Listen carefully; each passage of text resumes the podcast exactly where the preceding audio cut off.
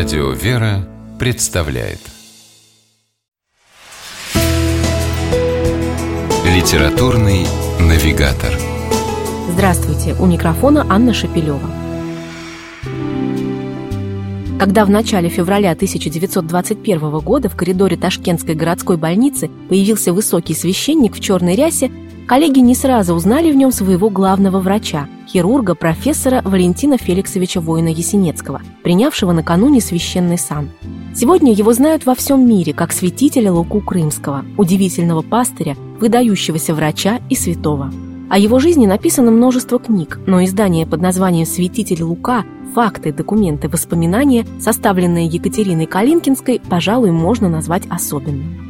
Родилось оно из цикла радиопередач, в которых автор, кстати, доктор биологических наук и член Союза журналистов России, хотела познакомить как можно более широкий круг читателей с биографией святителя Луки. При этом Екатерина Калинкинская решила опираться не только на уже известные работы о нем, но и вести самостоятельные исследования, в результате которых в распоряжении автора оказались еще не опубликованные на тот момент воспоминания родственников архиепископа Луки, уникальные сведения, полученные от историков, медиков, биографов святителя – Получилась интересная, познавательная, доступно написанная книга, открывающая перед читателем личность поистине невероятного масштаба. Екатерина Калинкинская оригинально продумала и саму структуру своей книги «Святитель Лука. Факты, документы, воспоминания». Это непривычное последовательно-биографическое повествование, а отдельные главы, посвященные различным периодам в жизни святителя Луки и определенным образом характеризующие его самого. Например, одна из них называется «Как он стал врачом», Другая – каким он был хирургом. Есть главы «Святитель Лука – пастырь Божий», «Святитель Лука – выдающийся ученый».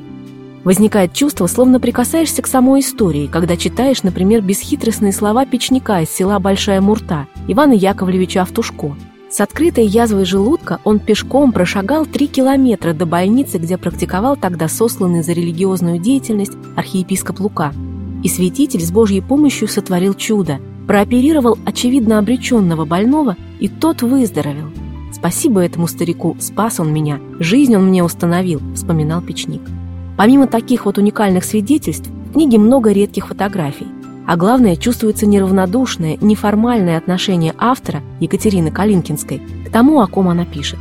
За лаконичным, даже суховатым названием книги «Святитель Лука. Факты, документы, воспоминания» и «Яркая жизнь человека» и удивительное житие святого. С вами была программа «Литературный навигатор» и ее ведущая Анна Шапилева. Держитесь правильного литературного курса.